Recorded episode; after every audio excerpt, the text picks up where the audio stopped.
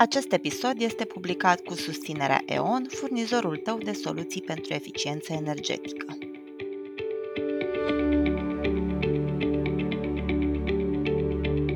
Salutare, prieteni! Știu că am zis că iau pauză un an, dar după cum este datina, n-am fost capabil să iau pauză un an și am revenit cu un episod care pe mine mă bucură foarte tare în urma unor contexte despre care o să vorbim mai mult la finalul anului ăstuia, la începutul sezonului 10, când revin cu acte în regulă, am devenit foarte preocupat de tema relațiilor și în contextul preocupării pentru tema relațiilor am mers la un curs foarte interesant care se numește Keeping the Love You Find.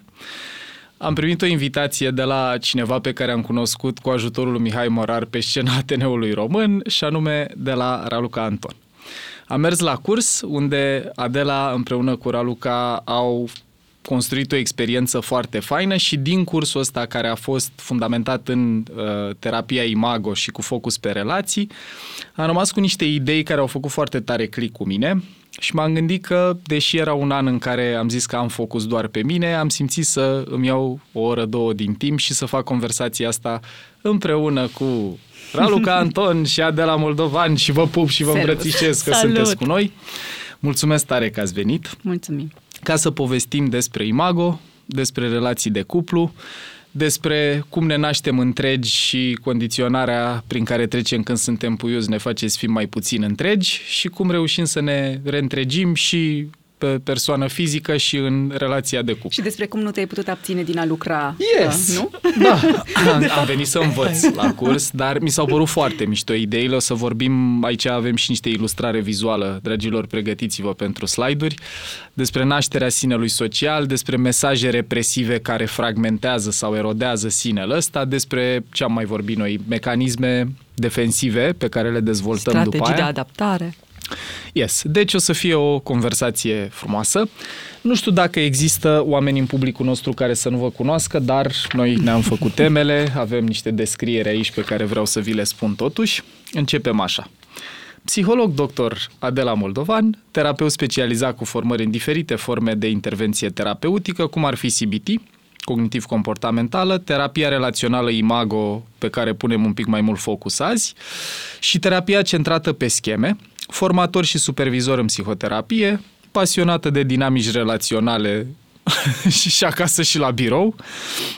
Uh, mai mult de uh, o bună parte spiritul din activitate e focalizată pe terapia de cuplu. Da. 15 ani de experiență, practică privată unde împreună cu partenera, sufletul pereche profesional aici, exact. aici Jumătatea. de față. Jumătatea. Mi s-a părut foarte fain să văd asta la voi.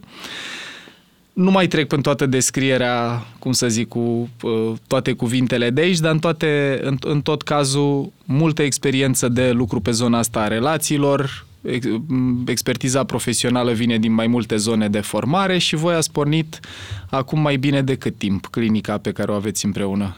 12, 12 ani. 12 ani. Da. Încă povesteam parcă la uh, Cluj după facultate. Da. Ați început călătoria împreună. Și că veni vorba despre împreună, psiholog doctor Luca Anton. Poți să spui idem, doar numele e diferit. Idem la toate celelalte. Dar Luca își mai aduce aici în discuție pe lângă supervizor în psihoterapii cognitiv-comportamentale, terapeut relațional cu formare internațională, Uh, aș zice două vorbe și despre carte, uh-huh. autorul bestsellerului Terapie 1 la 1 cu sinele tău, unde vedem, eu văd tot timpul storiuri la tine sau la alte persoane cu citate și cu pasaje din carte. Deci, dragilor, dacă n-ați uh, avut bucuria încă să uh, puneți mâna pe cartea asta, o recomandare de tot. Și una peste alta, dincolo de descrierile formale, doi oameni foarte faini. Eu am avut o conexiune frumoasă cu Braluca încă de la uh, Fain și Simplu la Atene, unde am vorbit, unde ne-am dat seama că avem mai multe lucruri în comun. Și după aia la curs ne-am dat seama că avem și mai multe lucruri în comun despre care nu vom vorbi public încă, dar sunt acolo uh, teme. Ca să intrăm direct în subiect, vă mulțumesc că sunteți cu noi, vă mulțumesc că uh, aveți așa interes și preocupare pentru zona asta a relațiilor. Aș zice să setăm un pic cadru cum voi reprezentați uh, împreună cu Gașpar școala Imago în România. Dacă ne spuneți două vorbe despre ce e Imago, care e ideea din spate, cum am început și la curs. Mm-hmm. Cumva să setăm un pic cadru și după aia intrăm în temele de azi. Terapia Imago, pe care noi, uh, de care noi ne-am îndrăgostit, ca să spunem așa, um, se bazează cumva pe această idee că în momentul în care noi ne îndrăgostim, avem de fapt deja în minte, ca rezultat al uh, procesului de creștere și socializare, cum deja ai spus tu, așa ca o schiță, ca niște puncte Matriță. Aceea, ca o matriță, un șablon așa, a ceea ce înseamnă iubirea. Șablon pe care îl dobândim în urma experiențe,lor uh, din familie și din comunitate. Și asta înseamnă imago, de fapt, imaginea inconștientă a iubirii.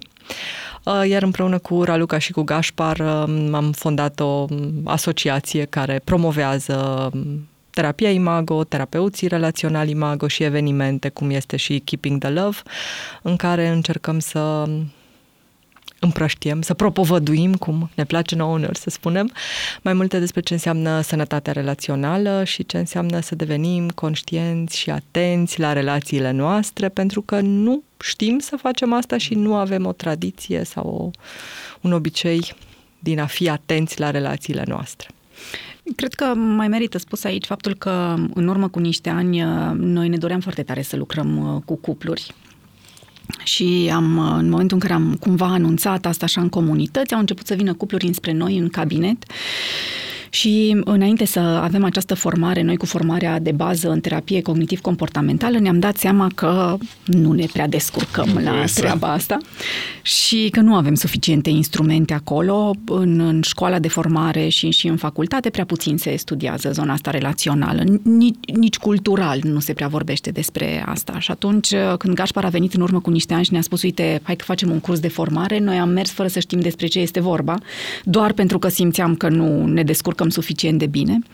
Uh, și bineînțeles, ca doi uh, cognitiviști la bază, primele, prima zi a cursului am crăcotit în continuu. Da. Da, e deci ceva Am analizat și am desfințat toate punctele din teorie inițial și am zis cum, da, aici, dacă dincolo, da, nu, nu se okay. poate. Și formarea se întâmpla în România cu formator român? Sau? Nu, formarea, formarea era, uh, da, era în România, dar cu un formator din Statele Unite. Rebecca okay. Sears este mentorul nostru de ani de zile și ne ghidează în tot acest acest uh, proces, uh, dar uh, noi am fost două cursante foarte greu de gestionat în acele zile, pentru că, în general, suntem, eram genul de oameni care...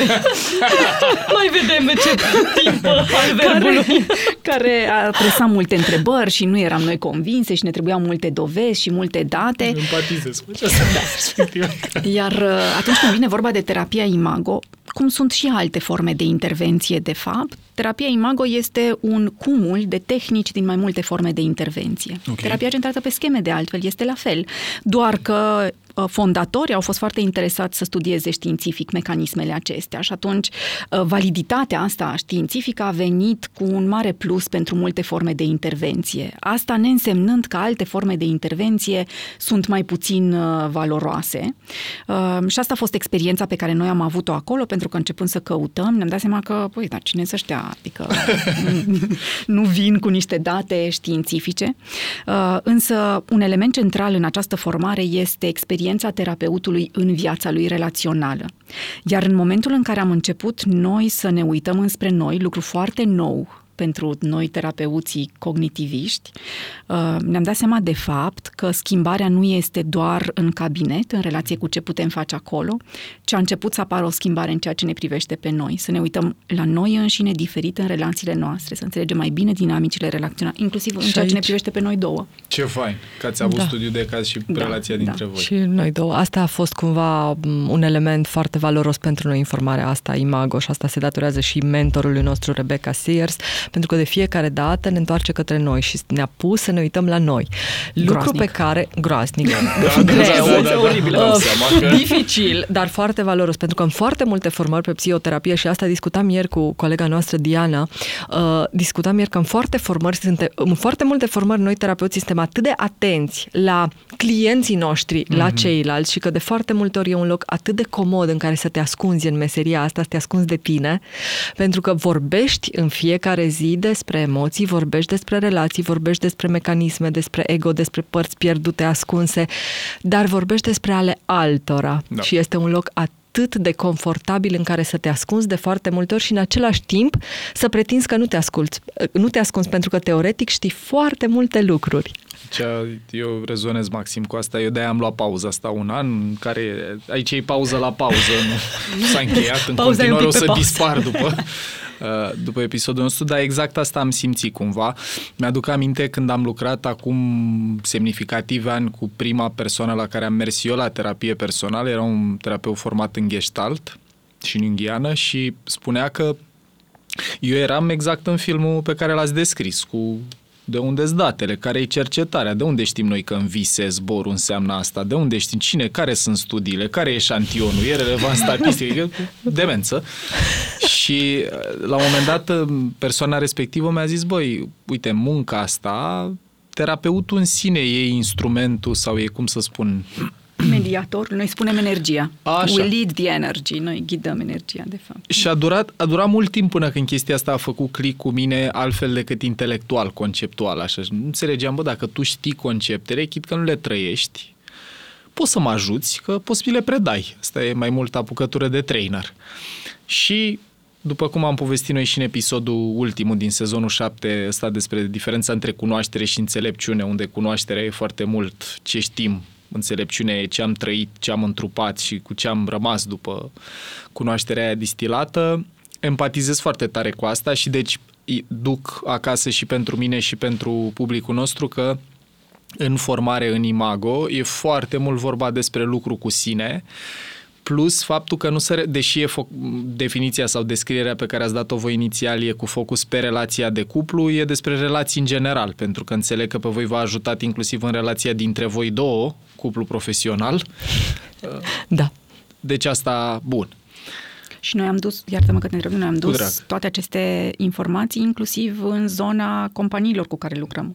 Pentru că ce ne-am dat seama este că dinamica e aceeași, noi având deja acolo colaborări, ne-am prins că, stai o secundă, că de fapt aici sunt dinamici de cuplu. Și în echipa noastră pe care am format-o la, la PsyLife și în echipa noastră, la colegii noștri, lucrăm foarte mult pe toate aceste dinamici relaționale și pe a aplica. Adică, din nou, ăsta e un principiu după care ne ghidăm să și aplicăm ceea ce predăm, apropo de ce spuneai tu, să nu rămânem profesorul Eu am de la făcut pupitru. click maxim cu chestia asta cu voi, adică știm că în piața din România, fără să vorbim nominal, sunt mulți oameni care au de lucrat mult cu sine, deși sunt trainer, sunt coach sau sunt psihoterapeuți, sunt persoane care au toți avem de lucrat cu noi, dar acolo e nevoie de câteodată de mai mult lucru decât să vede.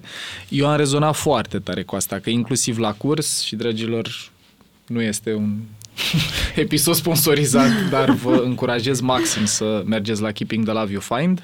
Unde găsesc oamenii datele? Pe site-ul, uh, pe psylife.ro, pe paginile noastre. live.ro, respectiv Instagram, Facebook. Da, da. Bun. Uh, am rezonat foarte tare cu faptul că ați povestit mult și din experiențele voastre, și în lucru profesional, și din viața personală, pe cât am fost fiecare dintre noi pregătiți să împărtășim. Și a fost uh, valoros pentru mine, conceptual au fost lucruri care mi s-au cristalizat și pe care am simțit să le povestesc și cu restul publicului Mind Architect și despre asta o să vorbim în continuare, dar pentru mine a fost foarte valoros să văd cupluri diferite, vârste diferite, etape în viața relațională diferită și mi se pare că e cea mai mare valoare la un curs. Mie mi-era dor de chestia asta. În ultimii 3-4 ani am și stat în uh, cocon așa foarte mult, nu prea am mai mers la... N-am mai avut când, de fapt, să merg să învăț și parte din ce mi-am dorit anul ăsta a fost să mai trăiesc și experiența asta de a fi participant și live, nu doar online. Și mi-a plăcut mult asta, mi-au rămas în minte persoane, dialoguri, modele de relaționare, tot așa fără să intrăm nominal, mi s-a părut grozav să vezi cât de mult umorul poate să ajute în a adresa diferențe mari între doi oameni sau uh, sentimentul ăsta de încredere unde deși mă enerveze acum tot dragă mie de tine, tot te iubesc, chit că acum mă enervezi. Deci, very nice, keeping the love you find. Și acum intrăm în tema Haide. centrală. Am povestit și despre Imago. Despre Imago, fie oamenii care sunt interesați de formare, fie oamenii care sunt interesați de ateliere, unde poate să afle mai mult? Imagoromânia.ro este site-ul uh, unde găsesc centralizat atât evenimentele de formare pentru specialist, cât și evenimentele pentru publicul larg, cum sunt Keeping the Love You Find sau Getting the Love You Want, care este workshop-ul pentru cupluri, unde se poate participa în cuplu doar, Aha. pentru că 80%... Unde vin uh, Dorin și Dana? Da. Colegii mei? Parcă ei urmează, ei vin la Tu Getting. ai trimis. Ei, ei sunt drag Eu de le-am tine, zis, eu amândoi. le-am zis, da, da, nu, doar le-am zis, le-am zis, Doar bă, le- uite ce mi-am luat eu și m-am trezit că s-au înscris. Că... Da, acolo vine. Da, Ok. da, da. Bun, deci Getting și Keeping the Love You Find plus uh, Imago România. Imago dacă România. căutăm Acolo pe e, Google. pentru spe- e site-ul unde se găsesc multe informații pentru specialiști, noi fiind și formatori. Școală de Da, formare. școală de formare. Super, beautiful. Ne-am uh, setat cadrul. Acum hai să-i convingem. Hai să-i convingem. Mie, un lucru care a făcut click tare de tot cu mine în atelier a fost ideea asta de nașterea sinelui social. Eu o să dau contextul unde am auzit eu prima dată de dimensiunile astea, cred că chiar în primul episod din podcastul lui Andrew Huberman, pe care noi îl cităm, e aproape patronul spiritual al, al uh, muncii noastre la Mind Architect, uh, Huberman spunea că sistemul nervos, ultra simplificat, face cinci lucruri. Senzație, percepție, emoție, gândire și comportament. Thoughts, feeling, perception, sensation și behavior. Și a făcut a avut sens pentru mine ideea asta, m-am gândit după aia la fiecare dintre ele și când am trecut prin bucata asta în uh, cursul pe care l-am trăit cu voi, am văzut că avem 4 din 5. Percepția e parcată în conversația pe care noi o avem pentru că acolo e un pic vorba despre altceva și iubiți dacă vreți să su- studiați mai în profunzime ideea asta de cum construiește creierul nostru ceea ce noi numim realitate sau percepție. Avem episodul cu Robert Chișciure și cu Eduard Dezeanu în care vorbim o oră jumate despre cum construiește creierul nostru ceea ce noi numim realitate. Spre bucuria lui Vlad, spatele camerei care a trebuit să Stat în monteze picioare, acea da. conversație cu slider și cu restul. Dar senzație, emoție, gândire și comportament sunt patru poli despre care am aflat și în cursul vostru și aș vrea să ne povestiți un pic. Avem și mulți părinți care ne urmăresc și care poate sunt interesați să înțeleagă cum să construiește sinele nostru social și după aia o să vorbim și despre ce se întâmplă mai puțin vesel în construcția lui, cum mesajele alea represive poate să fragmenteze sau să izoleze părți din el. Da. E o călătorie interesantă și e o călătorie pe care, în care noi venim pe lumea asta teoretic cu un potențial uh, întreg cu a putea fi orice oricum, la fel cum la nivel biologic avem celulele STEM care se pot uh, duce Transforma. în toate direcțiile. Teoretic noi așa ne naștem cu un bagaj minimal, nu suntem o tabula rasa cum se credea la un moment dat, însă potențialul de a ne dezvolta este foarte mare. Acest potențial al copilului care vine pe lume este apoi sculptat de această călătorie socială, de modul în care copilul vine cu această setare de a se integra în relații, de fapt, pentru că noi suntem o specie eminamente socială. Supraviețuirea noastră depinde de relații, de aceea, de la naștere, copilul are deja niște abilități, bebelușul are deja niște abilități de a conecta. Are fixarea privirii, deși el nu vede, mm-hmm. are zâmbetul reflex, deși încă nu are, pentru că evoluția a aranjat lucrurile în așa fel încât să se asigure că supraviețuim. Și supraviețuirea mea ca bebeluș depinde de adulții din jur. Și atunci focusul meu pentru prima parte a vieții este să mă conectez la ceilalți și să mă integrez în relații, să fiu acolo. Pentru a fi în relații și a fi în siguranță în relații și a supraviețui, eu încep să detectez din Mhm. primul an de viață ce e bine, ce e rău, ce e periculos, ce mă pune ce mă ajută să fiu în siguranță, ce mi-atrage atenția, grija uh, adultului și ce mă lasă fără. Și atunci aici, din primul an de viață, eu încep, de fapt, în relația la început cu figura principală de atașament, spunem noi, cu mama Mhm. de cele mai multe ori, ulterior cu ceilalți membri ai familiei și apoi încep să mă duc pe măsură ce trec anii înspre grupul social, încep să văd cam cum ar trebui eu să fiu ca să supraviețuiesc. Este prima parte, prima provocare a vieții noastre. Și aici începe deja această sculptare a domeniilor. Foarte fain. Dacă ar fi să ne uităm mai specific, cumva copilul, fiecare dintre noi, în momentul în care ajungem într-un context social, analizăm acel context pentru a vedea ce este validat și ce nu este validat acolo. Ce mă primește și ce nu mă primește în acel spațiu. În ce contexte sunt văzut, în ce contexte sunt acceptat, în ce contexte sunt îmbrățișat, în ce contexte cineva îmi zâmbește în ce contexte cineva se supără. Și pornind de la aceste experiențe, creierul ce face? pe economie cognitivă și pe nevoia lui de a pune lucrurile în categorii, începe să extragă astfel de regularități. Mm-hmm. E matricea despre care mm-hmm. povestea mai devreme.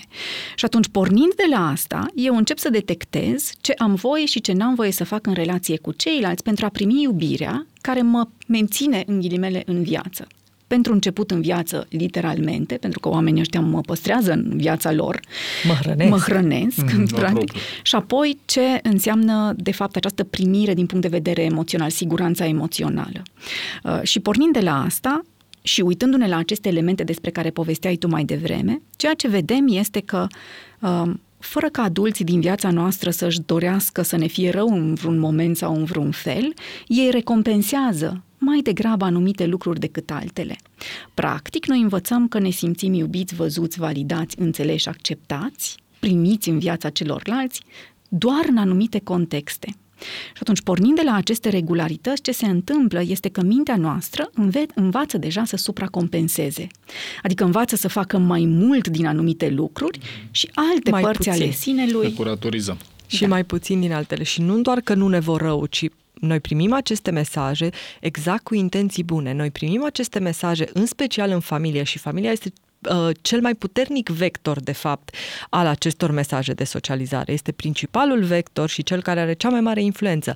Ori părinții transmit aceste mesaje copiilor cu cele mai bune intenții, doar că în anumite situații ei transmit niște mesaje care sunt transgeneraționale, mm. pentru că ei transmit mesajele pe care le-au transmis la rândul lor bunicii. Și aici ajungem în situația în care uneori unele din aceste mesaje sunt expirate. Nu mai sunt valabile în contextul meu de viață nu mai este valabil un anumit mesaj pe care l-a primit bunicul meu, de exemplu. Și atunci e un mesaj care pur și simplu mă restricționează, nu-mi dă voie să mă comport într-un anumit fel, să manifest un anumit comportament, de exemplu, dar nici nu mi-aduce o plus valoare în supraviețuire, acceptare, siguranță, că aici sunt de fapt aceste mesaje. Nimeni nu-și dorește, niciun părinte nu-și dorește să aibă un copil restricționat în vreun fel sau incomplet complet sau fragmentat, ci ne dorim să fie în siguranță. Oricât de dur este uneori livrat mesajul, pentru că avem un părinte poate mai anxios, poate mai speriat, poate traumatizat de o istorie de viață. Acel mesaj este livrat cu convingerea fermă a acestui părinte că asta lui va ajuta copilul să fie Absolut. în siguranță. Vreau să dau câteva exemple aici, că m-am activat acum. Și ajută. Două lucruri. Un lucru pentru început, aceste mesaje nu-i musai să fie mesaje transmise explicit. Da. Adică, Paul, tu n-ai voie să faci chestia. Unele sunt așa nu am, noi nu avem voie să facem unele lucruri, sunt explicite, le auzim, ni se repetă. Altele sunt mesaje implicite, adică oamenii din jurul nostru, atunci când noi avem un comportament, fac ceva și noi, de fapt, extragem concluzia respectivă. Și unele dintre cele mai puternice au și uh, uh dublaj verbal și comportament. Sunt dublate și verbal și comportamental. Toate aceste mesaje, noi ne gândim de multe ori la experiențele astea intense, cumva emoțional, dar în timp ce povestea Adela, mi-am amintit un, un, unul dintre mesajele astea care a călătorit în, în familia noastră despre uh, ce înseamnă să fii femeie. Mm. despre uh, cum trebuie să se comporte o femeie în societate. Și pe linie maternă, femeile din familia mea au avut un rol de uh, suport, de secundare cumva în viața de familie. Ele erau cele care se ocupau de toate celelalte lucruri pentru viața de familie, astfel încât bărbatul să poată să-și îndeplinească rolul pe care îl avea de îndeplinit. Și uitându-mă doar până la străbunica mea, pe linie maternă s-a mers în direcția asta. Până când am ajuns eu, când pe contextul meu de viață aceste mesaje erau disonante cu dorințele mele. Pentru că oricât de mult eu am văzut asta în familia mea, crescând în aceeași casă cu bunica, cu părinții mamei și cu părinții mei, mie nu mi-au plăcut, eu n-am simțit aceste mesaje. Um, și m-am simțit inconștient mult mai apropiată de mesajele masculine. Însă femeile din familia mea mi-au transmis constant mesaje despre cum trebuie să fii o doamnă cum trebuie să stai, cum trebuie să te comporți, cum trebuie să vorbești, cât trebuie să gesticulezi, cât de larg trebuie să fie zâmbetul, cum trebuie să-ți modulezi vocea. Uh, un foarte, masterclass. Un master. Toate, toate aceste lucruri erau unele dublate verbal, altele doar uitându-mă la ele. Mie mi-a fost foarte clară atitudinea pe care o femeie o are din prezența doamnelor din viața mea, care au respectat aceste norme validate social în perioadele lor de creștere. În momentul în care eu am ajuns în acest context, una dintre cele mai mari dificultăți pentru mine a fost să pun în același loc cele două energii uh, aceea care ține de cum trebuie să fie o doamnă și uh, luptătoarea asta Ce din simțeai? mine, care eu voiam să fac mai mult. Mie nu mm. mi-a mhm. fost destul. Eu nu m-am mulțumit cumva, deși nu, ele nu s-au mulțumit cu asta. Pentru ele asta era viața firească, așa trebuia să se întâmple lucrurile. Și, și e de fapt un mesaj care s-a transmis transgenerațional și care de fapt ce a făcut a sculptat sinele acela despre care spunea de la care în momentul în care eu am apărut, aveam atât de mult potențial în, to- în orice direcție. Doar că m-am modelat în așa fel încât eu să fiu primită ca femeie în familia mea. Foarte valoros. O să încerc să sintetizez un pic, ce am, să văd dacă am înțeles eu bine. Deci, în linie cumva și cu ce spunea Jung acum probabil mai bine de 100 de ani ideea asta că noi ne naștem și misiunea vieții noastre, psihologic vorbind, e să redevenim întregi. Ne naștem întregi, mesajele pe care le primim ne amplifică, respectiv temperează diferite dimensiuni din noi și o să intrăm în fiecare să discutăm despre ele, sculptează. Mi-a plăcut foarte mult cuvântul ăsta. Felul în care se întâmplă asta și aici iar am rezonat foarte tare e că poate să fie deci vorbim de recompensă, recompensă sau pedeapsă, explicit sau implicit. Da. Aici, dragilor, e exact ce tot povestim noi în podcast, cum învață elefantul. Repetiție și asociere și asociere ori e cu plăcere, ori e cu durere. Respectiv, dacă eu sunt apreciat verbal sau mi se spune explicit, așa să stă la masă, se eliberează dopamină, să produce o asociere pozitivă cu respectivul lucru și cu cât în trăiesc conexiune. asta mai mult, în conexiunea da. cu mama sau cu figura de atașament în relație cu care trăiesc condiționarea asta, respectiv cu durere. Dacă mă gândesc, apropo de poli ăștia, gândire, sentiment, simțuri și acțiune, eu nu l-am văzut pe taică mi în viața mea niciodată plângând. Uh-huh. Cum eu mi-am modelat într-o oarecare măsură figura de atașament paternă pentru rolul masculin, pentru cum să simte și ce face energia masculină, din copilăria petrecută cu ei, asta era o dimensiune care nu s-a încurajat foarte tare cu exprimarea emoțiilor. Lucru care mie nu mi-a spus niciodată explicit, Paul nu plânge. Sau bărbații nu plâng. Nevoie. Sau cred că maica mea mi-a mai zis câteodată că râd, râd copiii de tine sau ceva de felul ăsta. Dar încheia pe care ați descris-o și voi, cu bună intenție, nu și-au dorit să existe efecte pe termen lung uh, în genul ăsta de interacțiune, doar că aici ar merita adus în discuție și ideea asta de memorie implicită, unde mai ales când suntem copii, memoria noastră conștientă sau explicită se dezvoltă după 2 ani jumate, 3 și începe să funcționeze, nu e cu toate pânzele sus, pe când memoria asta asociativă de care vorbim noi aici e activă din ultimul trimestru de sarcină și atunci eu pot să descoper încă din primii ani de viață că am anumite înclinații dincolo de cele genetice, de lucrurile născute, apropo de faptul că nu venim tabula rasa, care sunt amplificate sau reduse ulterior. Cu ce merită să mergem uh, înainte de aici e că, practic, sinele nostru, sănătos vorbind, e întreg, toți polii ăștia sunt integrați și poate să coexiste și gândire, și comportament, și simțire, și senzație și din mesaje explicite sau implicite sunt sculptate, diferite dimensiuni sunt amplificate, altele sunt restrânse. În funcție de contextul fiecăruia, ca să supraviețuim.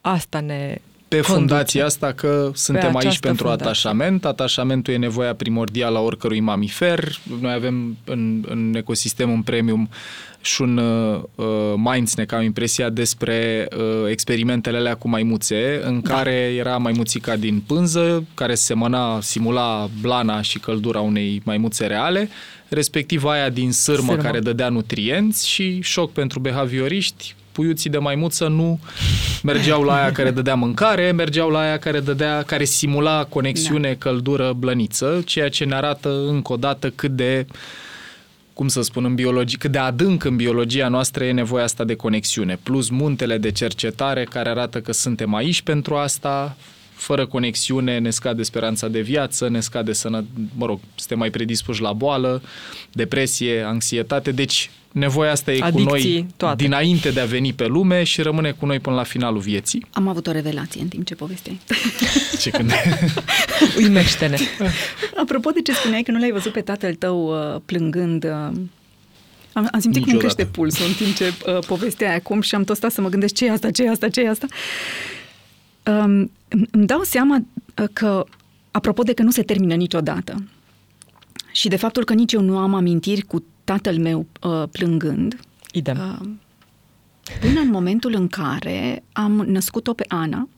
Eu am născut-o pe Ana prematur și a fost un context, sigur, acolo a fost așa un sincronicități multe în momentul acela. Și a fost primul moment în care am văzut un schimb de roluri între părinții mei.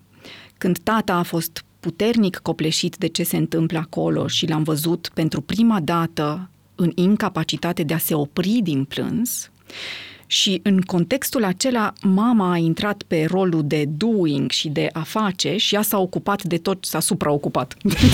s-a ocupat și de mai multe lucruri de care era nevoie să, decât era nevoie să se ocupe.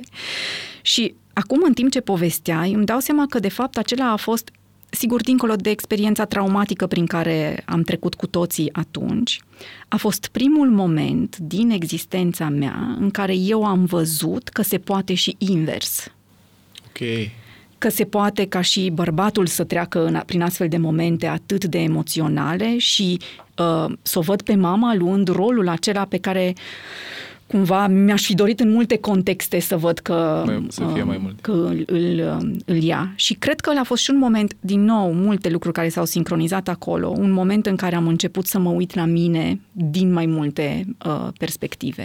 Mi se pare interesant să ne uităm la asta. Cumva aveam 32 de ani atunci, și s-a legat cu ideea asta pe care o spuneai, că de fapt nu se termină niciodată pe parcursul vieții și asta vine de fapt cu o idee importantă pe care și noi o spunem când vine vorba de relații, că uh, vindecarea de fapt nu... Uh, că în relație ai oportunitatea de a te vindeca oricând pe parcursul relației, relației tale și că nu e o, o perioadă de unde poți să spui acum asta este. E chiar păcat să, să faci asta. Și aș completa ideea asta cu faptul că cele mai apropiate relații ale noastre, fie că e una profesională, cum e cea pe care o trăiți voi, fie că e una de cuplu, fie că e una între părinte și copil, sunt oglinzi care ne arată câteodată dureros de clar și de abrupt ce știm să facem și am oh, fost da. încurajați, respectiv ce nu prea avem capabilitatea să facem și am fost descurajați ca să fie cât mai practic pentru uh, cei care ne privesc și ne ascultă, hai să definim polii ăștia patru, eventual în ordinea în care ei se formează sau potențează, dacă e vreo ordine, că acum studiem în direct subiectul. Deci vorbim de senzație, emoție, gândire și comportament, să înțelegem cum poate un părinte sau cum s-a întâmplat formarea uh, sinelui ăstuia social la fiecare dintre noi și după aia să vedem cum le trăim polarizat. Cum ajungem în situația de unii dintre noi avem mușchiul gândirii hiperdezvoltat și mușchiul simțirii atrofiat și așa mai departe. Sigur că putem să începem de la corp, pentru că îl vedem, e mai simplu de, de văzut, e învelișul și corpul are deja capacitatea de a simți Uh, marea majoritate a simțurilor sunt destul de bine funcționale la, la naștere. Văzul este puțin uh, în spate, dar recuperează. Uh, deja organismul este capabil de anumite comportamente. Avem anumite comportamente, lucruri pe care le face. Vedem copilul plânge, se mișcă într-un anumit mod, chiar dacă nu poate încă să meargă singur. Reacțiile emoționale putem deja să le vedem undeva la două luni. Copilul nu doar că este capabil de reacții emoționale, dar deja copilul este capabil să recunoască în expresiile emoționale ale adulților două emoții foarte importante, furia și frica. Pentru că, din nou, au o valoare de supraviețuire supraviețuire. extrem de importantă și atunci avem și această componentă a emoțiilor pe care, sigur, nu avem uh, self-report pe un chestionar să întrebăm bebelușul exact și ai simțit că, din păcate, cam așa măsurăm noi emoțiile și de asta unele studii uh, nu chiar iasă ce ne-am dori. Uh, și mai avem, sigur, acest uh, proces care necesită un pic de, de, de timp, uh, din nou, ca să-l putem măsura, gândirea această parte de lucruri pe care ni le spunem, de concepte abstracte și toate astea se dezvoltă în timp, de fapt, și din toate aceste patru sau cumva cuprinzând toate aceste uh, patru domenii, avem o, un, un nucleu al sinelui, acel element care ne ajută să ne recunoaștem, de fapt, este identitatea care începe să se formeze undeva pe la un 3-4 ani, este momentul în care copilul începe uh, să dezvolte niște procese mentale reunite sub eticheta de teoria minții. Acela este momentul în care copilul începe să-și dea seama, stai un pic, că eu am o minte, alții au o minte, chiar dacă încă nu știm exact uh, ce-i mintea și nu tot ce știu eu știu și ceilalți. Un indicator foarte bun pentru asta este când vă dați seama copilul minte, îi foarte bine, e perfect, când începe să minte, e minunat. Până atunci copilul nu minte pentru că el are impresia că tot ceea ce știi tu știe și el, uh, tot ceea ce vede el vezi și tu. Uh, și de aici începe această construcție și sigur fiecare din aceste domenii continuă să se dezvolte. Uh, ne dorim toată viața.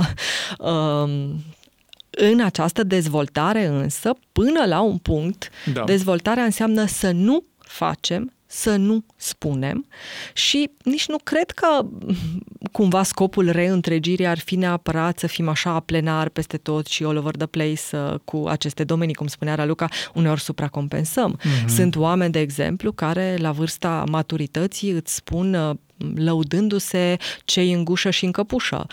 Nu-i neapărat un lucru foarte bun să spui întotdeauna absolut tot ceea ce îți trece prin minte, adică partea maturizării și a funcționării optime a gândirii și uh, comportamentului înseamnă și să realizezi când, când este potrivit să, să spui ceva mhm. sau nu. Asta nu înseamnă neapărat că eu nu sunt dezvoltată pe zona aceasta sau că am un mesaj represiv. E, e altceva acolo. Noi avem o oarecare modulare a tuturor acestor domenii. Ne punem problema, în special la vârsta maturității, atunci când aceste domenii au primit fie corpul, conexiunea cu corpul și ăsta e un subiect care pe mine în, ultimul, în ultima vreme mă preocupă de la personal la profesional pe toate, pe toate domeniile. Suntem foarte deconectați de corp și foarte puține simțim corpul pentru că primim foarte multe mesaje acolo să nu simțim, să nu ne atingem, să nu ne dăm voie să uh, avem anumite senzații, să le conștientizăm, să vorbim despre ele.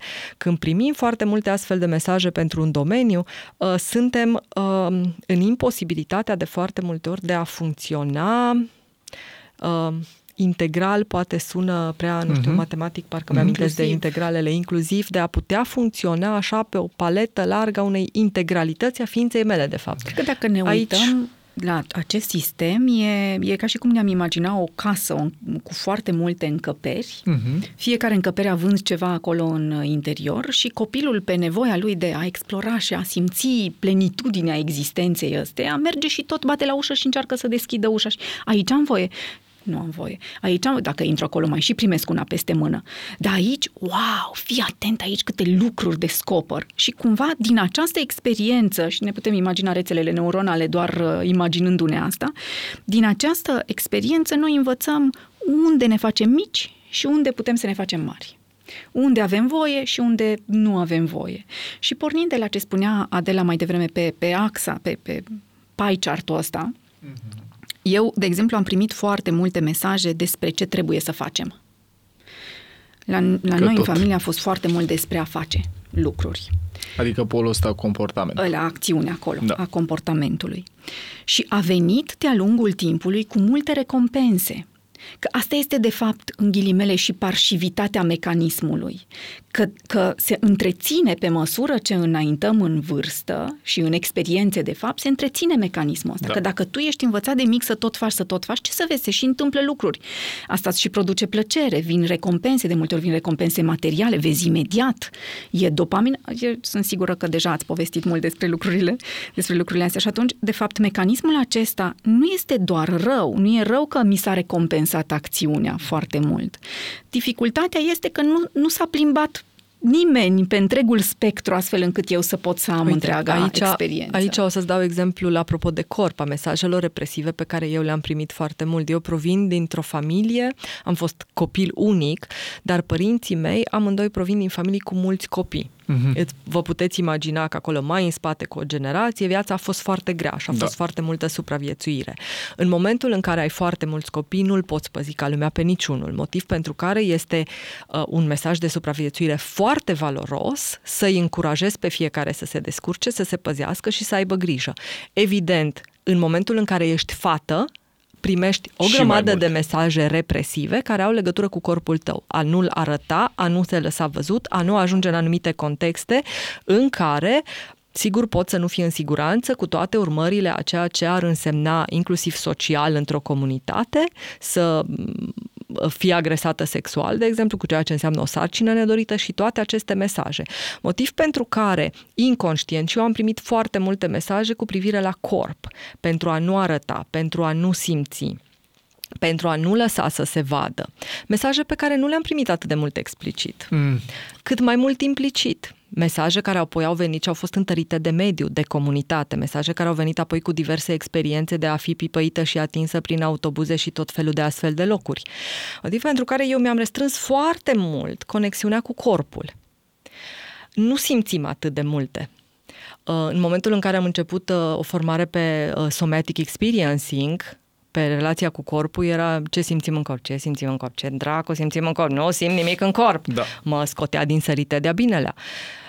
Nu simt foarte multe în corp, dar în momentul în care sunt într-un context emoțional de amenințare, toată spete roșii pe piept, uh, am tot felul de astfel de reacții, am o boală autoimună um, și uh, dar sunt bine, știi? sunt ok. Asta se întâmplă, de fapt, când unul din domenii. Aici ne dorim integralitatea asta, nu pentru a promova vreo, nu știu, vreun ideal a unei persoane care trebuie să... Că până la urmă și asta poate fi e uneori represiv, de, că da, da. tot o formă de uh, agresiune asupra acelei energii profunde, asupra acelui sine, unde ne-am dorit, de fapt, să fim autentici și să ne exprimăm atât de mult sau atât de puțin din punctul de vedere al altcuiva, că asta până la urmă este o evaluare subiectivă. Însă ideea este de a fi sănătoși și de a putea să ne exprimăm aceste domenii în așa fel încât să fim sănătoși. Eu, eu trebuie să mă împrietenesc cu corpul meu, să-mi refac conexiunile cu corpul meu ca să fiu sănătoasă, să fiu mai sănătoasă și ca să fiu și altfel în relații, pentru că în momentul în care eu nu simt ce se întâmplă în corpul meu, un alt lucru care mi se întâmplă în relații, de exemplu, este că eu nu percep senzațiile de la corpul meu care mi-arată că încep să mă enervez. Nici pericolul. Nici pericolul, care are legătură, de fapt, cu încălcarea limitelor. Eu nu apuc să prind și atunci am dat, la un moment dat, izbucnesc. Și acea izbucnire, sigur că se revarsă într-un mod nesănătos în relațiile mele și apoi eu am de reparat și nu înțeleg ce se întâmplă sau ceilalți, um, partenerul meu, copiii mei, nu înțeleg ce mi s-a întâmplat și ce am pățit. Cum am ajuns aici? Cum am ajuns aici și de fapt toate se leagă la mine personal de această conexiune cu corpul care trebuie reparată. Eu empatizez foarte, foarte tare cu asta. Două gânduri vreau să pun pe masă. Unul e că ideea asta a întregului, e ceva ce auzim la multe persoane, de la neurocercetători, la psihoterapeuți. Îmi vine minte David Eagleman care spunea că mintea noastră e o colecție de rivali, a team of competing rivals. Rival care concurează da. pentru atenție conștientă și aici vorbim de patru rivali da. cu un al cincilea în mijloc, cu energia profundă sau energia vitală. Vorbim Jung, iară, da, scopul vieții noastre e să integrăm toate părțile astea diferențiate. Daniel Siegel, cu integrarea. Conceptul de integrare mm. și cu ideea asta, mie mi-a plăcut la el foarte mult conceptul ăsta în sine al integrării de care vorbește. Da. da. Sunt o grămadă de cărți, dragilor, găsiți și pe site, pe Mind Architect, găsiți într-o grămadă de locuri, resurse pe subiectul ăsta. El spune așa că primul pas e ca părțile astea să diferențieze, apropo de celulele STEM, care de, se diferențiază prima dată, capătă specializări diferite și după aia linkage-ul, interconectarea lor, diferențiere plus interconectare egal integrare. Și el are o minte fascinantă. Daniel Siegel intră în ideea asta a sistemelor complexe, că în orice sistem complex e nevoie de ambele ca sistemul să funcționeze. Uh, în ce privește viața noastră interioară, mi a plăcut foarte mult uh, simplificarea asta la patru poli pe care noi o explorăm și vreau să dau și eu exemplul ăsta cu simțirea. Componenta, deci vorbim de simțuri, nu de sentimente, sau mă rog, în cazul meu putem vorbi de ambele, da? Intrăm și în exemple imediat. Eu cu slide-ul pe care îl avem în față am primit, mai, chiar am contemplat asta un pic, că la mine au fost mai mult implicite uh-huh. majoritatea. Mie nu prea mi s-a spus explicit nu face cu tare lucru sau nu simți sau... Dar, uitându-mă la părinții mei, văzând în ce contexte primeam apreciere sau primeam, îi vedeam zâmbind, îi vedeam mai energizați, s-au polarizat foarte tare acțiunea și gândirea, care, în mod interesant, în PCM, în metodologia asta cu care lucrăm noi mult în Mind Architect, sunt primele mele două paliere ale personalității acțiune e baza personalității și gândirea, analiză e a doua. I hear you, brother. I know. I know.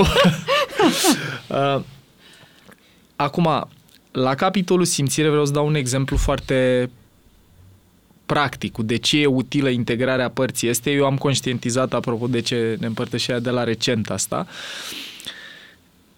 mi-aduc aminte că mă lăudam ani de zile, spuneam, băi, eu în 15 ani de training am anulat un curs de trei ori în 15 ani.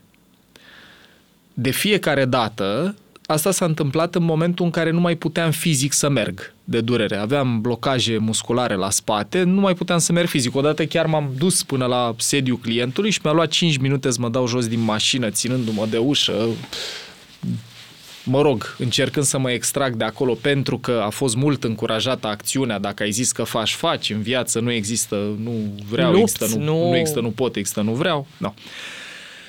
Și am început să-mi dau seama că partea asta cu a-ți asculta corpul, de care eu citeam de mulți ani, era o grămadă de cărți, ascultă corpul, conectează-te cu corpul, Peter Levine, Somatic Experiencing și o grămadă de alții, Siegel, la fel, Păi ce dracu să te conectezi cu corpul? Adică ce să-i fac? Să, I hear ce you, să brother. mănânc? Ce să fac? să beau? Să... Până când în 2021-22 am început să le am așa pe radar și acum e cumva principalul lucru după care mă ghidez, am început să-mi dau seama că în unele momente, în diferite activități, ori personal, ori profesional, simt energie și vitalitate, mai cognitiv așa am chef. În alte momente, nu știu, am grupe câteodată de training cu oameni care au fost trimiși la curs. Nu și-au dorit neapărat, i-a trimis cineva, cred că vă e familiară experiența, unde efectiv cu, la gândul că trebuie să intru într-o astfel de sesiune, simt cum iese energia din corpul meu, simt cum sunt obosit înainte să încep. Ăsta e polul simțirii și în contrast cu gândirea sau cu emoția sau cu acțiunea care mai au și altfel de procesare, că eu pot să raționalizez, pot să zic, bă, stai așa că nu mă simt eu tocmai bine sau nu simt că am energie, dar sunt profesionist și aici începe raționalizarea, începe partea asta de top-down, unde îmi vin gândurile pe care le-am învățat, care modifică percepția despre experiența aia, pe când corpul nu minte. Apropo de da. de ce e importantă partea asta cu simțirea. La partea cu sentimentele, mai simt să dau un exemplu acolo, îmi vine în minte un prieten care la 30 de ani zicea eu pot să număr pe degetele de la o mână de câte ori am plâns în viața mea. Lucru care în condiționarea noastră socială și stereotipizată pe sex, așa, bărbații nu plâng și nu exprimă frică, femeile nu exprimă furie. Harriet Lerner, dacă ne uităm la da. The Dance of Anger, deci avem condiționare... Aceste mesaje sociale specializate pe gen aici, să fie clar. Și e util de avut în minte da. ideea asta că noi am vorbit și despre diferențe de gen în diferite episoade sau diferențe născute între sexe, diferențe biologice, dar și astea de condiționare culturală foarte puternice. Și deci avem bărbatul barbă, Tărât, sală, așa. performant, care a plâns de 5 ori în toată viața lui și ce puteai să observi la persoana asta dacă interacționai cu el suficient e că era foarte tensionat. Era foarte multă tensiune interioară, se enerva din orice. Uh, în momentul în care se prefigurau potențiale pierderi, a căror metabolizare cerea niște tristețe, să supraîncărca cu muncă, controla, critica gândirea altora numai să nu piardă. a mers într-o experiență, nu dau mai multe detalii, dar unde, ca urmare a unei sesiuni de feedback pe care a primit-o de la un coleg de MBA, a început să plângă și a zis că două săptămâni de când a trăit chestia aia, mergea pe stradă cu ochelari de soare la ochi și plângea. Uh-huh. Experiența aia a desfundat țeava, a reactivat un pol dintre ăștia. Deci, sentimentele în înțelegerea mea sunt ceva foarte important pe lângă simțire și vorbesc de polii pe care eu am cei mai slabi uh, energizați. Simțirea pentru că e feedback-ul ăsta nemijlocit, when the body says no, the body keeps the score, o grămadă de da. lucruri scrise în zona asta, iar sentimentele sunt înțelepciune evolutivă care ne dă feedback despre ce ne face bine, ce avem nevoie să trăim în momentul ăsta, furia care ne ajută să punem limite, tristețea care ne ajută să metabolizăm pierderi, frica care ne anunță că e ceva amenințător în mediu și dacă ai fost încurajat să nu simți, nu fi trist, nu-ți fie frică, n-are de ce să-ți fie frică, pierzi contactul practic cu niște senzori sau cu o formă de informație care e super valoroasă. Da. Și, și ești aici... deconectat de tine și cauți să te orientezi tot după exterior. Și acolo, pe direcția de gândire și acțiune care de cele mai multe ori ți-au fost încurajate, e ok să gândești chiar dacă și acolo poți să ai mesaje cum anume să gândești și ok să faci, vei căuta foarte mult sursa în exterior. Te vei orienta, că doar nu degeaba ne-au plăcut la tot studiile și documentarea științifică, dragilor. Pentru că acolo am avut un ghid. Polul de sus. Acolo am avut un ghid despre... Da că, de fapt, apropo de exemplu pe care l-ai dat mai devreme, cred că unul dintre cele mai mari pericole în, în contextul pe care tu l-ai descris este să vedem suferința ca fiind um, contextul de care noi trebuie să fugim. De exemplu, atunci când simt, ce spuneai mai devreme, când simt tristețe, eu nu o văd ca pe o nevoie a organismului și a sistemului nervos de a met- metaboliza pierderea. Ce avem tendința să facem este să vedem suferința ca fiind un mesaj cum că ceea ce se întâmplă acum trebuie să se oprească. Și nu vedem oportunitatea din spatele durerii respective. Pentru că, de fapt, creșterea și vindecarea înseamnă să pornim de la această idee centrală, cum că a sta cu durerea și cu suferința este ceea ce va duce la un moment dat la vindecare, pentru că poți să vezi în durere și suferință unde e nevoie să pui conținut. Ca asta spune Foarte și Siegel, de fapt, că trebuie prima dată să înțelegi matricea asta pentru a ști unde ai pus prea mult și unde ai pus prea puțin. Și întotdeauna vom trece prin diverse experiențe, și asta inevitabil se va întâmpla, care ne scot în cale oportunitatea de vindecare acolo unde nu am vindecat de-a lungul timpului. Astea sunt relațiile, de exemplu. De a ne îndrăgostim, de fapt, de tipologii similare. Pentru că nu am investit în creșterea noastră până în momentul respectiv, acolo unde ar fi fost nevoie, din cauza faptului că e foarte greu să stai în suferință. Cine? Cine se trezește dimineața și este... zice, uh, asta sufer? Să... Ah, să vedem cum voi suferi asta. Suferința este exact asta. Este semnalul că e nevoie să creștem. Ori noi de foarte multe ori ce facem cu suferința? Fugim de ea, o evităm, o uh, medicăm, o înghițim uh, cu mâncare sau alcool sau alte lucruri și acolo rămânem, de fapt, în acele mecanisme de apărare în care fugim de noi. Pentru că aici ne doare foarte mult conexiunea noastră cu noi înșine, cu o realitate interioară, cu un ghid interior care să ne ajute în decizii complexe de viață, unde nu mai vin studiile să-ți spună uh, eșantioane sau să-ți dea procente și spun ce ar trebui să decid în această situație de viață. Când tu ești deconectat de corp, care nu ne minte, cum bine spuneai, uh, și nu simți, nu poți să pui niște etichete etichete care de foarte multe ori descriu un amestec de sentimente, nu poți să iei o decizie. Nu poți să iei o decizie și nu poți să înțelegi anumite concepte de viață despre care vorbim foarte mult. Acceptarea, iertarea, recunoștința. Foarte mulți vorbim despre ele, foarte puțin le simțim. simțim. Da. Foarte puțin le trăim. Eu simt aici să vă întreb dacă înțeleg bine ideea asta. Deci, din polii de care noi vorbim și pe care iubiții aveți pe, pe ecran, simțirea și senzația, sentimentul și simțurile ne ajută și în feedback-ul ăsta foarte important despre ce ne face bine, ce ne face rău. E busola care nu minte niciodată, dar ajută și la vindecare. Feeling is healing. Thinking is not healing. gândirea poate să ajute să înțelegi pe unde trebuie să te duci, să, să conceptualizezi gândirea, dă un sentiment mai puternic de control când înțeleg de unde îmi vine. Apropo și de terapie, da. că mulți oameni vor să înțeleagă sau merg în terapie cu gândul că dacă am înțeles că îmi vine din copilărie, de la ce a făcut tata sau ce a făcut mama, gata. Acolo e cea mai mare rată de dropout. Și, și e și lucru că noi căutăm insight Am avut un insight și în coaching am dat seama de ceva. E super valoros că vorba lui Jung, până nu faci ce inconștient conștient, o să-i zici soartă și o să-ți conducă viața. Exact. Sună mai frumos în engleză, dar deci gândirea nu e ceva de care trebuie să fugim. Toate mm. sunt utile, dar vindecarea are loc în simțire. Ideea asta de feeling is healing, să pot să stau cu starea până când am topit cubul de gheață, să-l țin în mână până să topește și sunt bine, lucru care e greu. Și de aia în terapie de multe ori revizităm cu resursele de adult experiențele astea din copilărie pe care nu le-am putut metaboliza, fie pentru că am avut polii ăștia inhibați, fie pentru că durerea sau suferința erau copleșitoare. Gândirea și acțiunea, aș aduce în discuție și axa asta care da. cred că este mai familiară celor de la această masă.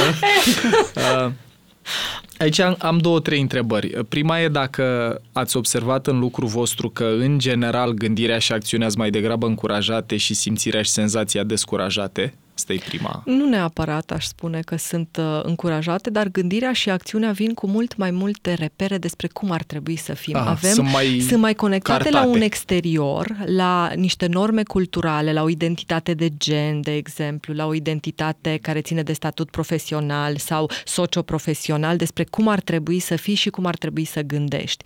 Avem niște, aici, aici găsim niște manuale de instrucțiuni mult mai clare. Cumva partea de simțuri și de corp, de senzații, civilizații sunt mai conectate la energia aia profundă și a ceea ce numim un sine autentic, acum sunt eu, realitatea mea interioară, acolo e poarta de intrare spre realitatea mea interioară. În gândurile mele e foarte greu să știu, dacă nu sunt conectată și cu corpul meu și cu emoțiile mele, care gândul sale mele, care salut mama, care salut tata, care să ale profesorului de biologie din clasa a șasea, pentru că în cap foarte multe gânduri și noi la un moment dat pierdem șirul și nu ne mai găsim acea voce interioară care îmi spune de fapt în ce mă regăsesc eu și unde sunt și eu. Și acolo ne, ne pierdem. Bun. Foarte clar și foarte util, uite, nu mă gândisem la asta. Deci aduc mai multă claritate ca un manual de instrucțiuni, cum să gândești și da. cum să te porți și cum noi știm că o nevoie universală a psihicului nostru este de certitudine, de claritate, ne orientăm mai mult după asta că e mai clar. Următoarea întrebare cu care putem să facem așa pași, dacă nu simți să mai adăugăm ceva mm-hmm. aici și către tema relațiilor, să vedem dinamicile astea în relații, vreau să vă întreb dacă ați observat polarizări ale ăstora după sex.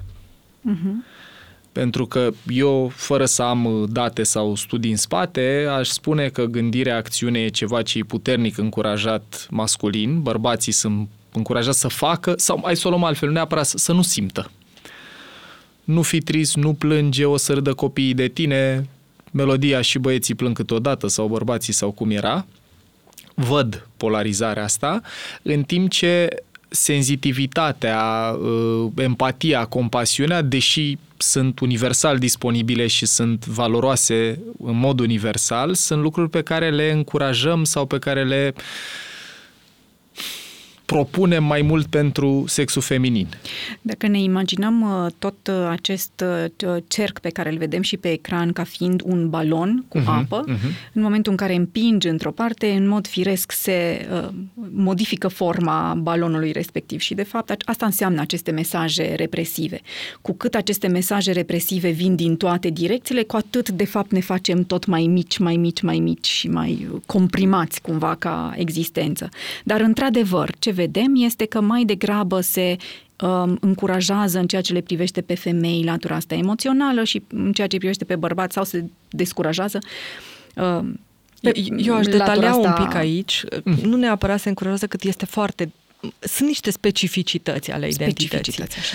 De Să bem exemplu, la niște apă. nivelul gândirii, bărba, băieții sunt mult mai încurajați să gândească și sunt mult mai, li se oferă mult mai multă încredere și credit pentru a gândi pe zona asta de soluții, chestii concrete, inginerie, matematică. Femeile sunt încurajate să gândească soluții pe zona socială și a relațiilor. Pentru că ne și naștem, de fapt, cu abilități Există în zona propensiunea asta, Mhm. apropo de, de diferențele Diferențe. născute de care spuneai tu, undeva la 4-5 luni noi putem să observăm la Absolut. o fetiță bebeluș și la un băiat bebeluș o diferență în cum se reglează emoțional.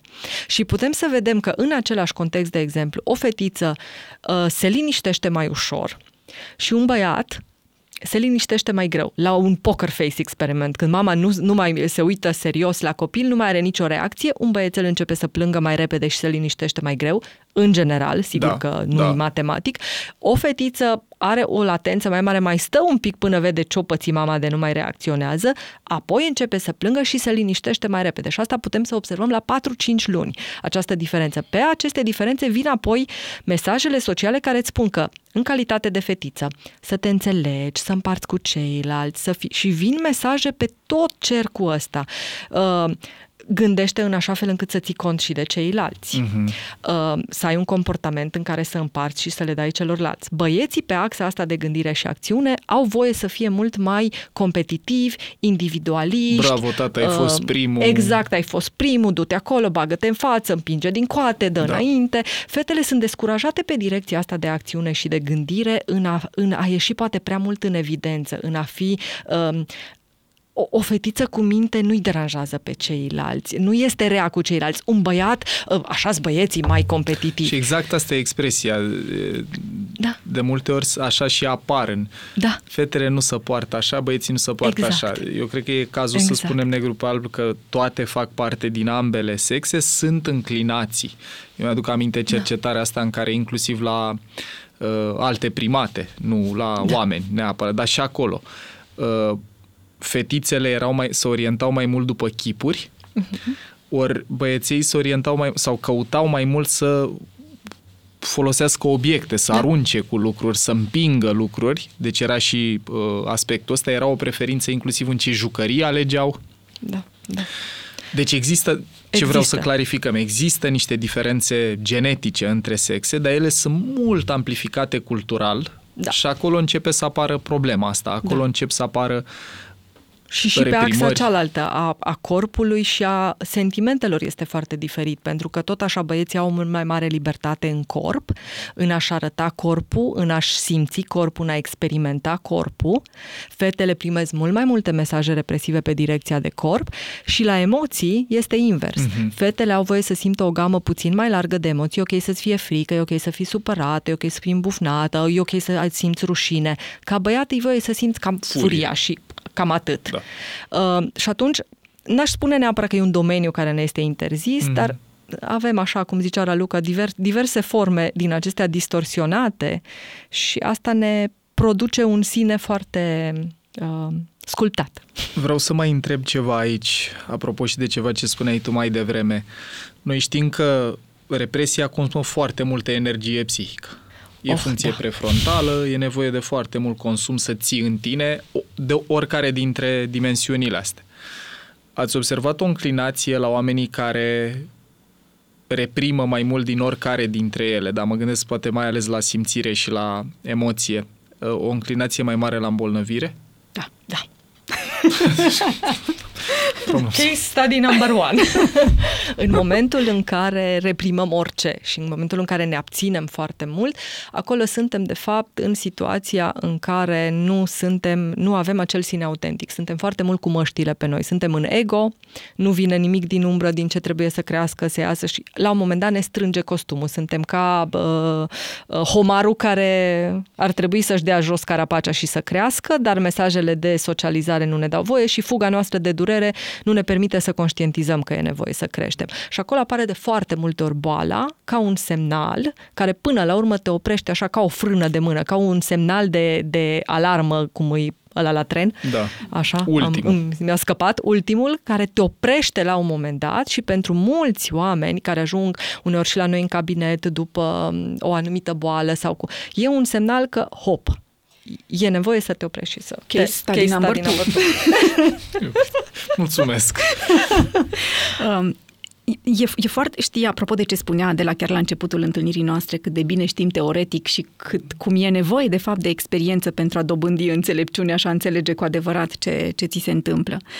Um, apropo de, de mesajele astea uh, represive, în special, sau mesajele care au fost încurajate în special în zona de acțiune, noi facem, facem, facem, facem, primul lucru pe care eu l-am spus când a apărut pandemia a fost, eu nu am timp de prostia asta, eu am foarte multe lucruri de făcut și multe planuri planuri. A fost primul lucru pe care l-am, l-am spus. Și am supracompensat într-un mare fel în perioada respectivă. Parșivitatea mecanismului, apropo de ce spuneam mai devreme, este că, ce să vezi, doi ani mai târziu am și scris o carte, uite că m-au și chemat oamenii la interviuri, adică a venit cu beneficii, beneficii foarte A venit multe. dopamină. A venit una după... Știi cum s-au întâmplat lucrurile? Și rațional, eu știam și în momentul acela, Raluca, ceea ce faci aici este supracompensare. Nu este bine. Undeva chestia asta va pușca într-o formă sau alta. E nevoie să te oprești. Și făcând tranziția către relații, că o să ajute asta un pic da. mai încolo, eu am transmis semnale în jurul meu. Am spus de foarte multe ori, nu mai pot. Eu urmează să clachez neavând oportunitatea de a claca controlat și de a avea supape, că de fapt asta este apropo de ce spunea de la că scopul acestor suferințe pe care noi le avem este să fim atât de conectați cu laturile acestea încât să, uh, să construim astfel de supape și asta este de fapt ce oferă oportunitatea de creștere în mod controlat, pentru că altfel creștem pe suferința aia, că nu mai putem. Și atunci, sigur că na, corpul meu mi-a tot transmis diverse semnale de-a lungul uh, ultimilor 2-3 ani, mai multe decât oricând. Mintea mea rațională venea și zicea. Cum le simțeai sau ce uh, nu cred le, că e util? Nu le simțeai. Nu, nu le simțeam. Asta e prima a, problemă, că nu le simțim. Nu, nu, nu le simțeam. Uh, și de cele mai multe ori eu și spuneam, apropo de ce spuneai tu, că ți-ai anulat uh, doar trei uh, traininguri, cât, câtă supracompensare a fost acolo. Uh, în momentul în care simțeam, eu, eu nu mai simțeam oboseală. Asta mi se părea foarte ciudat, că eram atât de deconectată de simțuri, chestiunea astea de bază, somn, hrană, încât eu nu mai eu puteam să merg pe pilot automat în continuu, ceea ce am și făcut de altfel. Până când la un moment dat, și și povesteam la întâlnirea noastră de la Ateneu, corpul meu s-a oprit, literalmente, când am făcut acea semipareză facială. Și de acolo, foarte interesant, tot pe mesajele astea primite de-a lungul timpului, eu având mult multă energie în zona asta de supracompensare cognitiv și comportamental, prea puțin pe zona senzorială, unde ne naștem cu nevoia asta de a... Ceea ce, te, te, doar, doar atâta, da. vreau să fac paranteza asta, îi se pare grozav în cum ai zis-o, că inclusiv școlile de formare pe care le-ați ales sunt cognitiv comportamentale. Adică mers. Și, exact, exact. Și ce am ales? Neuroștiința aplicată în viața de zi cu zi, adică să înțelege în chestii complexe și să facem, domnule, ceva cu ele. mai bine, știi? Da, e super interesant. Asta vreau să văd oamenii care ne privesc că lucrurile pe care le vorbim aici influențează o grămadă din deciziile noastre. Mi s-a părut interesant. Și tot așa ce, în paranteză pe axa cealaltă, cei care merg înspre artă, Somatic, înspre, sunt mai da. degrabă da. cei care cu corpul și uh, senzații și sentimentele sunt ok, dar partea de acțiune da. și organi- da. Uh, comportament A, asta știm foarte mult că oamenii... la relație, abia aștept că să leagă. Ajunge. Și ce e interesant de văzut apropo de corp este că mesajele pe care corpul meu le-a transmis, oricât de ezoteric sună că spun asta, sunt mesaje transmise pe linie de feminitate. Mhm. Adică toate suferințele mele de-a lungul timpului vin pe tot ce înseamnă feminitate. Și eu de multe ori spun că e ca și cum m-am anulat din perspectiva asta de-a lungul timpului, aducând multă energie masculină în viața mea. Lucrurile celelalte nu și-au mai avut, n-au mai avut sens. N-au mai avut care era locul lor. Dacă mă uit și în timp ce povesteai, am avut așa un, o, o imagine în minte, cu niște fotografii cu mine, din urmă cu 10-12 ani, eu fiind genul acela de uh, domniță cu tul și cu fuste uh, de, așa sub genunchi, foarte, foarte feminin, cu bucle, foarte părul, mai îmi doream tot timpul să am părul așa lung și buclat și după cum mă puteți observa acum am și părul lung și am și uh, tulpe. și mi s-a părut foarte interesant cum odată cu trecerea timpului, de fapt, inclusiv la nivel corporal, m-am transformat în ceea ce am știut cel mai bine să fac. Și eu Nu am mi-aș început dori anul să- ăsta cu bucle și pe Imago meciul nostru în care suntem un cuplu, eu nu mi-am dat voie să exprim foarte multă feminitate pe mesajele represive de a avea grijă să nu Să nu fiu te- prea Mhm. interesantă pentru mâini nedorite. Eu acum încep să-mi dau voie să exprim mai multă feminitate pentru că încep să mă simt mult mai stăpână pe mine, mai în siguranță și să mă conectez cu corpul. Iată, buclele. Excelent. Dar cred că e important să ne uităm de fapt că toate astea sunt niște mesaje, adică transformările prin care noi trecem de-a lungul timpului, impulsurile pe care le avem, momentele alea în care zicem ce chef aș avea să ceva, ele toate vin cu un, cu un mesaj. Cu cât suntem mai conectați la noi înșine, pe toate aceste paliere, măcar să avem această curiozitate, știi, să mă întrebare de ce? De ce am nevoie să fac chestia asta? Asta ar acum? fi ideea de conectare, de fapt. Că, Cum spuneai și tu, partea de gândire. Nu, nu vrem să spunem că cognitiv-comportamental, axa asta este Rău. rea, nici de cum. Dar când Pe cum, ele dar sunt suntem noi trei aici deconectate... cu Da, da, ar fi greu să închidem, oprește camerele, Vlad. și nu mai facem nimic. Da, e problema când apare deconectarea asta. Și dacă le privim așa ca pe o axă, cum le-am aranjat noi în, în plăcinta asta, în acest pai, problema e când sunt deconectate, pentru că dacă gândirea și acțiunea sunt aliniate Informate. cu ce îmi spune și corpul și cu ce simt, acolo, de fapt, ne ducem înspre ce-mi doresc de fapt, ce este bine pentru mine, acolo simțim, acolo știm să luăm decizia, acolo și dacă apoi drumul este greu, suntem în continuare împăcați cu decizia și cu problemele pe care le avem de gestionat pentru că am ales varianta A, nu varianta B. Acolo unde este deconectat, suntem în situația în care nu putem să funcționăm de fapt foarte bine, pentru că fie facem foarte multe lucruri și gândim și căutăm tot reperele alea în exterior, dar nu ne simțim bine, zic și eu așa, fie suntem în situația în care tot simțim chestii, dar nu găsim drumul pe care să mergem, pentru că nu avem componenta de cum pun eu în funcțiune, Foarte. cum duc până la capăt un proiect. Îmi doresc să fac asta, dar încep și fac și pe urmă devine greu și nu mai știu ce să fac și trebuie să vină cineva să-mi organizeze și să-mi facă pașii. Aici este problema, de fapt, cu, cu aceste domenii. Când ele sunt deconectate și când unul dintre ele este atât de reprimat, atât de restrâns, încât noi nu avem integralitatea aia. Integralitate cu care până la un punct ne descurcăm. Știi ce mi-aș Lipsa dori așa ca inter- obiectiv pentru întâlnirea noastră, apropo de discuția asta? De cele mai multe ori ajungem să punem conținut pe axa unde ne, în zonele unde ne lipsește când doare foarte tare, Da. da. cum when we hit rock bottom, când Da. da. nu se mai poate. Și cred că un obiectiv pe care m, l-am așa setat în minte apropo de întâlnirea noastră este ca, ca oamenii să înceapă să se gândească la ei înșiși înainte să ajungă la suferința Da. aia în care și ok, ai ajuns acolo, măcar să știi de unde să te apuci pe tine da. însuți în momentele alea, pentru că altfel atât de mult supracompensăm încât la un moment dat nu se mai poate și when we hit rock bottom poate să însemne o suferință somatică, poate să însemne încheierea unei relații, poate să orice înseamnă pierdere de Da. fapt, că Da. ăla e momentul uh, care ne activează foarte tare și, și a, acolo odată că durerea este foarte mare și apoi efortul pe care trebuie să-l depui pentru a putea să te uh, construiești e atât de mare și vine pe un context de, du- de durere și suferință și lipsă de resurse. De asta de foarte puține ori vedem păsări Phoenix. Da. Da. Că e, e vii pe lipsă de resurse, pe un context foarte mare, tin să te întorci exact în locul de mai devreme pentru că Și să ai- fugi în Uite. continuare de suferință. Și aici vorbim de un domeniu care e din ce în ce mai, cel al adicțiilor, pentru că acolo ajungem de fapt. Când nu ne integrăm aceste domenii și nu mergem în acest proces de maturizare în care să ne recuperăm ceea ce am pierdut ca să supraviețuim până într-un punct, că până în punctul ăla nu o să ne doară. Până în punctul ăla simțim că lucrurile merg cât de cât ok. Când începe să doară, ăla e punctul în care noi avem de recuperat. Dacă nu facem asta, o să trăim restul vieții amorțind durerea. Că facem asta cu foarte multă muncă și cu un pumn de medicamente prescrise de medic. Nu medicamente, că, da. Că facem asta cu droguri ilegale, că facem asta cu alcool, că facem asta cu orice altceva cu mâncare, că facem asta cu bă, sport în exces mm-hmm, și ne supunem mm-hmm. corpul la niște... uh, E just a matter of choice, dar trăim amorțindu-ne durerea. Două gânduri. Unul e încă o dată a sublinia ideea asta că toate dimensiunile astea sunt importante, că fiecare aduce vieții noastre o parte de care e nevoie ca să fim oameni întreși și sănătoși. A doua, e să, îmi vine să dau exemplu ăsta, poate voi e familiar David Goggins. Dacă nu, este un sportiv de ultra-anduranță, e foarte Așa. interesant.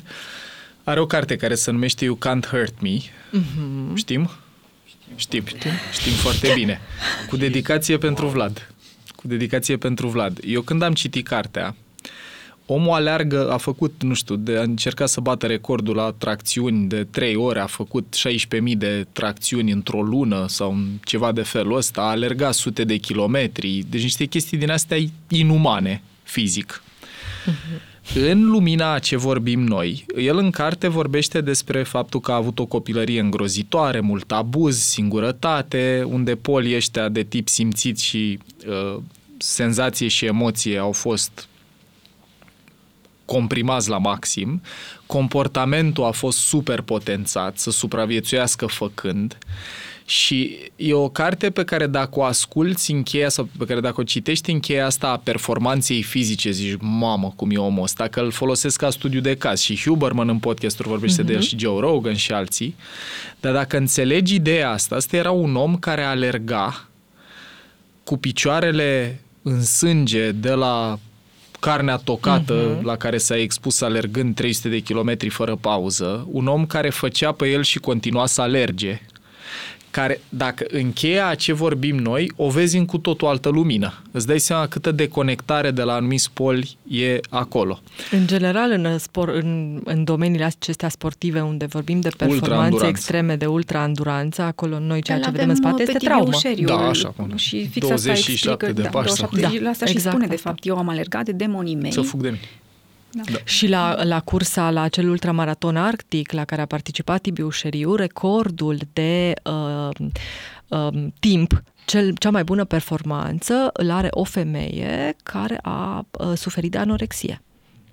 Apropo de cât poate duce corpul și ceea ce ce-i facem corpului în, la, în ultra-anduranța asta, e, în spate este în mod cert traumă și aceste adaptări la traumă, pentru că atunci când crești într-un mediu traumatic, apropo de sportivul pe care l-ai menționat tu, să nu simți și să nu ai emoții este genial. Da, Pentru că de ce ai simți a- este absolut copleșitor. da.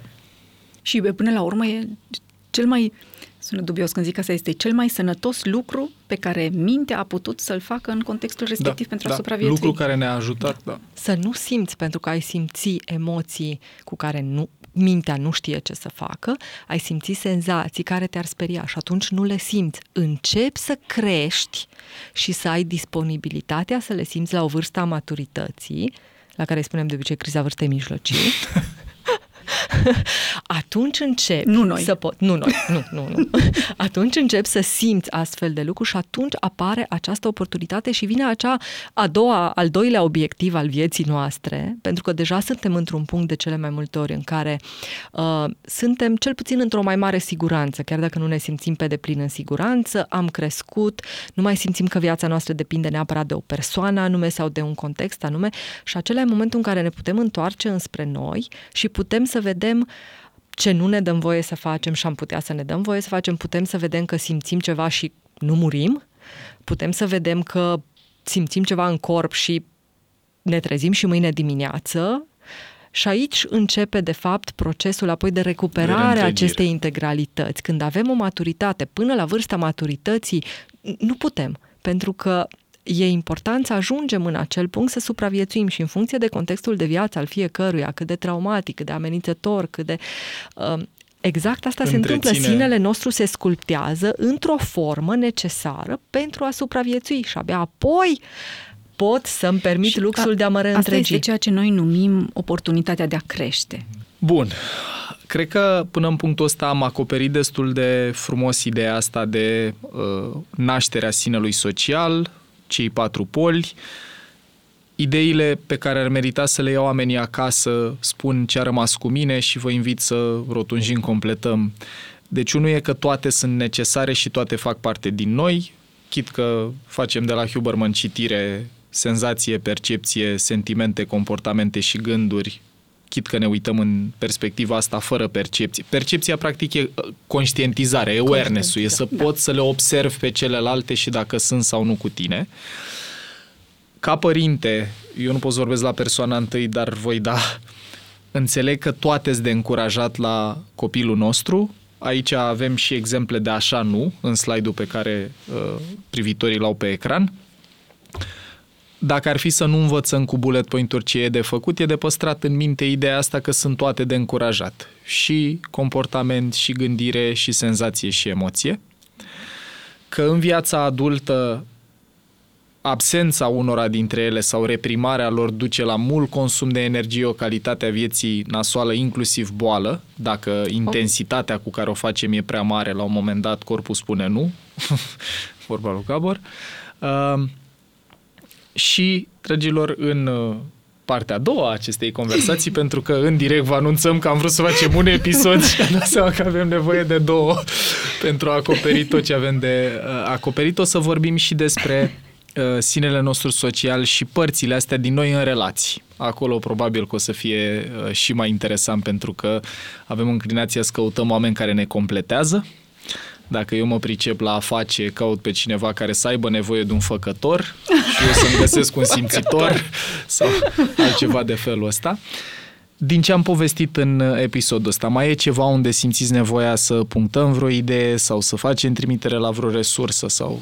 Uh, cred că uh, cărțile lui uh, Hendrix, scrise de Hendrix și Hunt, uh, care sunt și fondatorii terapiei Imago, sunt, sunt extrem de valoroase, sunt și traduse în, în română și ar merita, uh, sunt niște resurse foarte bune, dar cred că ce mi-aș dori eu să, să mai punctez este ideea asta de a fi cu deschidere și curiozitate înspre noi înșine.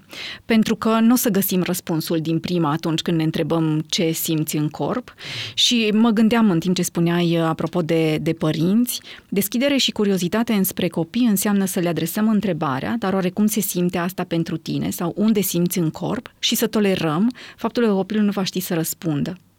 Dar noi să nu renunțăm la a adresa aceste întrebări pe aceste patru paliere, astfel încât noi să le oferim copiilor noștri oportunitatea de a-și adresa și ei înșiși această întrebare când vor fi adolescenți și adulți. Și cred că tot pe zona asta de părinte, că tot ne-ai ridicat un pic mingea la final, aș mai adăuga și eu că uh, Aș adăuga acest mesaj de deculpabilizare un pic a părinților și aș reveni la ideea că întotdeauna vom transmite aceste mesaje cu intenții bune și cred că aș mai puncta și faptul că de multe ori vom transmite mesaje pe care nu o să vrem să le transmitem. Dar tocmai pentru că este acel mesaj implicit, mm-hmm. eu de mul- foarte multe ori nu, nu-mi doresc să transmit un mesaj represiv, dar vă voi transmite. Uite, de exemplu, uh, fica mea mai mare, Mara, uh, nu umblă cu fuste foarte scurte, nu umblă cu haine mulate, nu i-am spus niciodată, niciodată dar dar sunt convinsă că mm-hmm. parte din mesajele represive pe care eu le-am avut, în atitudinile mele, în privirile mele, ea a simțit că nu este ok să se îmbrace într-un anumit mod. Parte din aceste mesaje le vom transmite.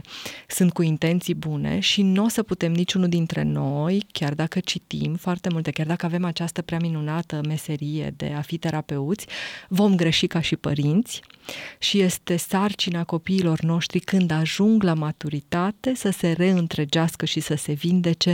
Nu este treaba noastră, pentru că este misiune imposibilă. Să-i facem de la început să fie perfecți și integri. Superb, mulțumesc. Mi se pare că e cel mai potrivit mesaj cu care să încheiem uh, episodul ăsta. Conversație, dragilor, care continuă cu un alt episod, tot cu dragele... Niște să ajungem, noi trebuie să, să ajungem da. la episodul 10. 10 unde de și acum, la epiodul 10 am la relații. Deci, în episodul următor, în continuarea conversației astea, o să ducem ce am povestit aici la nivelul unui individ în dinamica de relație, care era, de fapt, tema porni la drum. Vă mulțumesc tare. Uh, pentru Mulțumim. cei care nu, a, a, sau până când ajungeți și la episodul 2, uh, unde vă găsesc oamenii? psylife.ro hmm, Cred că în online. Instagram, Facebook, da, Google orice, Google, da. Google. Vă mulțumim tare și uh, m-aș bucura mult dacă mergem acasă cu ideea asta că un om sănătos și un om cu o stare de bine e un om întreg și că indiferent ce am moștenit de unde venim, e util să reflectăm la polii ăștia la fiecare dintre noi și să încercăm să mai aducem cât un fragment, să, mai, ne, să ne mai împrietenim cu o parte din noi, chit că partea aia a fost ceva încurajat la noi sau descurajat. Vă mulțumesc din suflet și abia aștept să ne vedem în 10 minute, respectiv peste o săptămână sau două când publicăm la partea a doua. Îți mulțumim! Cu drag.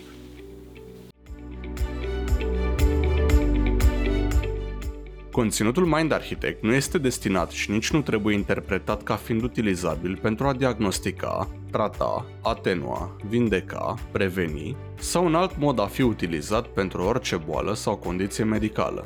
Nici nu trebuie considerat substitut pentru consultație psihologică sau muncă terapeutică.